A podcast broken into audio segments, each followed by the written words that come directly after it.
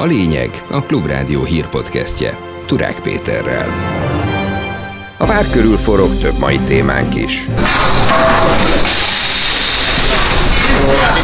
Megint kordont bontott a Karmelitánál a Momentum és hatházi Ákos. A képviselő ellen eljárást indítottak. Fél évre kitilthatóak lesznek a budai várból a szabálytalankodó taxisok, erről döntött a fővárosi közgyűlés. Lehetőséget kap a kerület önkormányzata, hogy érdemben fellépjen. Rosszabb évet vár a GKI a hazai gazdaságot illetően, mint a kormány és a jegybank. Idén gazdasági visszaesésre számítunk fél százalékos mértékben.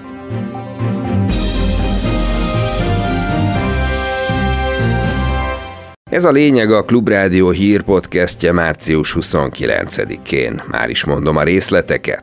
A Momentum képviselői és hatházi Ákos független országgyűlési képviselő ma reggel lebontotta a Karmelita Kolostor körüli kordonokat. Az akcióban résztvevő képviselők azt mondták, a kordonok jelenléte a kormányzati propaganda gépezet és a sajtószabadság csorbításának a szimbóluma. Hatházi Ákos kiemelte, ha újra felépítik az akadályokat, ők ismét el fogják azokat távolítani.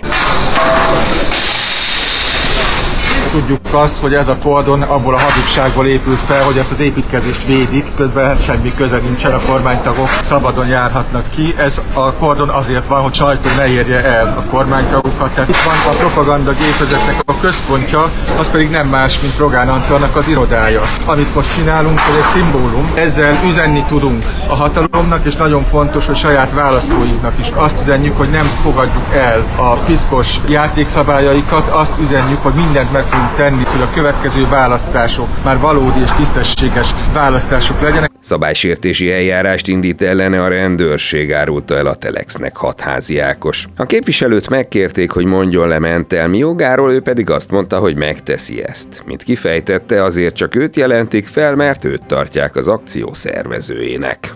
Amióta a kordont felállították, az újságíróknak nincs lehetőségük kérdezni a kormánypárti politikusoktól, ezért is fontos, hogy ezek az akadályok ne legyenek ott, mondta a Klubrádiónak Bedő Dávid, a párt országgyűlési képviselője. A kordonbontás hírére kijött több kormánypárti képviselő az épületből, akiktől régóta először tudtak kérdezni a független sajtó képviselői, tette hozzá a politikus. Nem csak egymásra pakoltuk, de össze is láncoltuk és lelakatoltuk, így most egy kicsit nehezebb lesz visszaépíteni, mint legutóbb. Nem csak egy szimbólum az a kordon, de ez egy fizikai elválasztó is. Ráadásul a sajtó munkatársait választja el a kormánytagoktól. Két éve, amikor felállították, az volt az utolsó olyan hely, ahol kormánytagokat, mint Varga Judit, Orbán Viktor lehetett kérdezni. Sokkal súlyosabb problémák vannak az országban és sajtószabadság tekintetében, de legalább ezt a részt, hogyha le tudjuk bontani, az már egyfajta előrelépés. A Telex videós tábja rögzítette, hogy Fónagy János Fideszes államtitkár milyen szóváltásba vitába keveredett a Momentum elnökével. Gelencsér Ferenc ugyanis ajándékba akarta adni neki azt a táblát, amelyen a Momentumosok követelései szerepelnek, és ami miatt elbontották a kordont. A helyet, hogy kapálnál vagy meg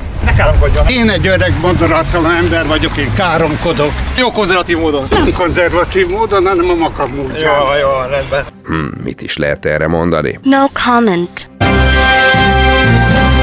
Ülést tartott szerdán a fővárosi közgyűlés. Mindenkit üdvözlök szeretettel a fővárosi közgyűlés március 29-i rendesülésén. A testület többek között jóvá hagyta a BKV komoly vesztességgel számoló üzleti tervét, és elfogadta azt is, hogy a jövőben fél évre kitilthatóak lesznek a budai várból a szabálytalankodó taxisok. Vénaszái Márta párbeszédes elsőkerületi polgármester elmondta, évek óta problémát jelentenek a hiéna taxisok, akik tilosban parkolnak és elsősorban elsősorban a külföldi turistákat eltúlzott árakon szállítják. Szeretném megköszönni, hogy a Budai Vár védető vezetében szabálytalankodó taxisok ellen lehetőséget kap a kerület önkormányzata, hogy érdemben fellépjen. Ezek a taxisok nem csak a taxistársadalom számára okoznak hitelvesztést, hanem az egész fővárosnak az imázsát rombolják, közben a szabálytalanságukkal akadályozzák is a Budai Vár forgalmát. Nagyon bízom benne, hogy valóban megszűnik az a mondjuk kinyíltan arrogáns arrogáns és pofátlan viselkedés, amit egyes taxisok megengednek maguknak. A fővárosi közgyűlés döntött arról is, hogy nem adják állami kézbe a szakrendelőiket, vagyis nem élnek a kormány felajánlásával, amely szerint az állam átvállalná ezen intézmények működését. Szaniszló Sándor a 18. kerület DK-s polgármestere a szavazás előtt azt mondta, fontos, hogy az intézmények helyi kézben maradjanak, ugyanakkor fontos lenne, hogy a kormány teremtse meg a megfelelő támogatási formákat azok üzemeltetéséhez. Próbáljuk meg azt elérni, hogy reálértékben finanszírozza a NEAK a szakrendelőinket a jövőben, tehát bajban leszünk, hogyha nem kapunk érdemi segítséget ahhoz, hogy a szakrendelőinket fenntartsuk. Igenis van tennivalónk a fővárosi járóbeteg szakellátás megtartása, megvédése érdekében, és senki nem állítja annak az ellenkezőjét, hogyha ezeket nem fogjuk tudni megtartani, akkor bizony a fővárosiak sokkal rosszabb körülmények közé kerülnek. Ez a lényeg a Klubrádió hír podcastje. Pessimistában látja a magyar gazdaság helyzetét a GKI gazdaságkutató, mint a kormány és a jegybank. Negyedéves prognózisuk szerint a GDP 2023-ban fél százalékkal visszaeshet. A kormány másfél százalékos növekedéssel számol, míg a jegybank nullától másfél százalékosig. Három dologban tér el jelentősen a GKI előrejelzése másokétól. Ezt mondta a Klubrádiónak Karsai Gábor vezérigazgató helyettes. Idén gazdasági visszaesésre számítunk fél százalékos mértékben, ami nem egy óriási visszaesés, de azért természetesen problematikus a beruházások és a fogyasztás szempontjából is. A másik eltérés az az infláció. Mi körülbelül 19 százalékos idei átlagos inflációra számítunk, és ehhez kapcsolódik kapcsolódik az is, hogy az év végére való egyszámjegyű inflációnak azért elég kevés esélyt adunk. A harmadik pedig az Európai Uniós támogatások beérkezésének a további csúszása. Nem számítunk arra, hogy itt valamilyen gyors megállapodás lesz. Ha a demokratikus koalíció lenne kormányon, egy hónap alatt megállapodna az Európai Unió, valamint egy 14 ezer milliárd forintnyi zárolt forrásokról. Ezt jelentette ki Gyurcsány Ferenc. A pártelnök hozzátette, nem a baloldal miatt nincs megegyezés a támogatásról, hanem azért, mert az a NER létét veszélyeztetné.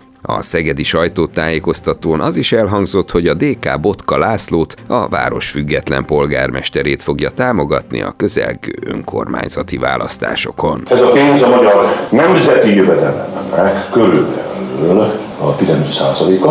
Ha mi kormányon, egy hónapra megállapodnánk az Európai.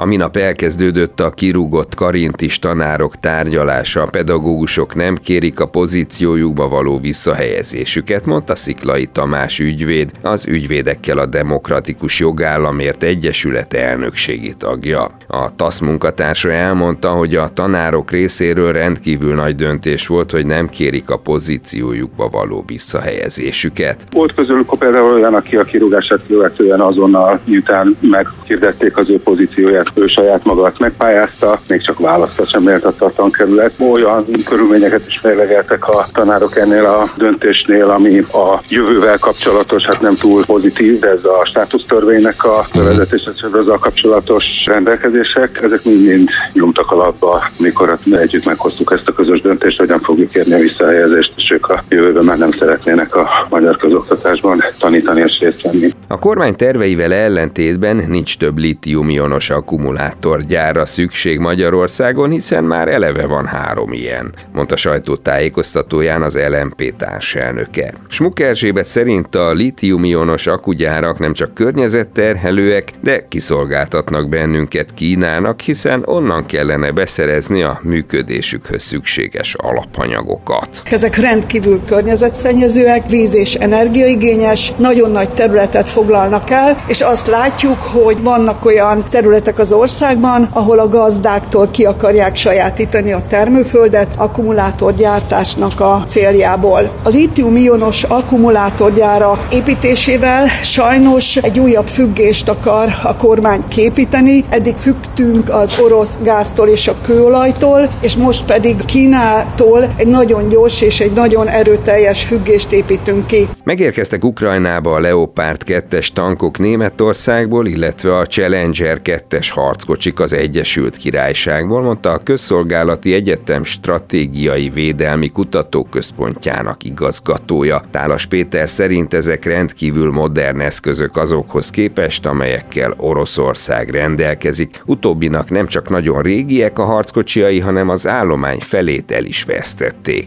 Tálas Péter hozzátette, a harckocsikra a frontáttörések miatt van szükség. Amennyiben megkapja azokat az eszközöket Ukrajna, amiket kíván és amiket szeretne, akkor lesz jelentős ereje ahhoz, hogy megindítsa a támadást. Ugye valamikor decemberben arról beszélt az ukrán fegyveres erők parancsnoka, hogy 300 harckocsira és kb. 600-700 páncélozott járműre van szüksége ahhoz, hogy át tudja törni délen a frontot és kijusson az Azori tengerre. Deutschland, Deutschland, Áprilisban a legmagasabb állami kitüntetést fogja megkapni Angela Merkel. A Németországot 2005 és 21 között vezető ex-kancellárt a Német Szövetségi Érdemkereszt különleges kivitelű nagy keresztjével tüntetik ki. A díjat eddig csak ketten kapták meg a modern Németország történetében, az NSK első kancellárja Konrad Adenauer, valamint Helmut Kohl, aki 16 évig vezette Németországot.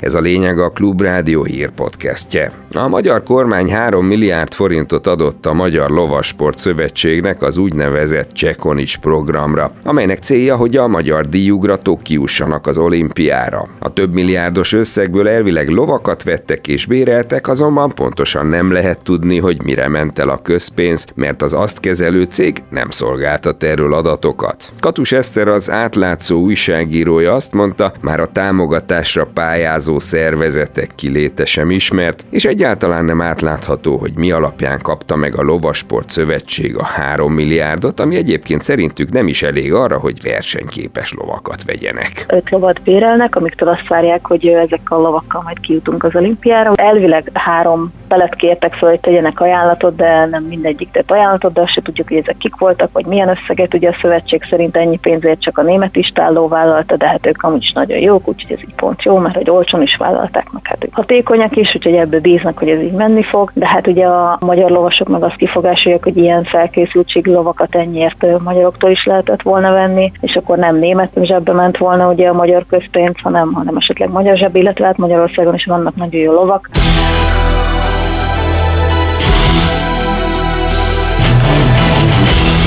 Tadiszi Marcial és Nagy Botton személyében két magyar karatés is ott lehet a nyári Európa játékokon. A két sportoló a múlt heti Spanyolországi Európa bajnokságon nyújtott teljesítményét követően a kontinentális ranglistáról kvalifikált a Nemzetközi Olimpiai Bizottság égisze alá tartozó multisport eseményre, amelynek programján immár harmadszor szerepel a karate. A két magyar versenyző részvétele biztató az év fő eseménye az októberi budapesti karate világbajnokság előtt is. Tadiszi Marcial a 67 kg-ban, Nagy Botont pedig férfi forma gyakorlatban indul. A Krakóban és környékén sorra kerülő Európa játékokon 29 sportágban 255 aranyérmet osztanak majd ki. Végül pedig az időjárásról.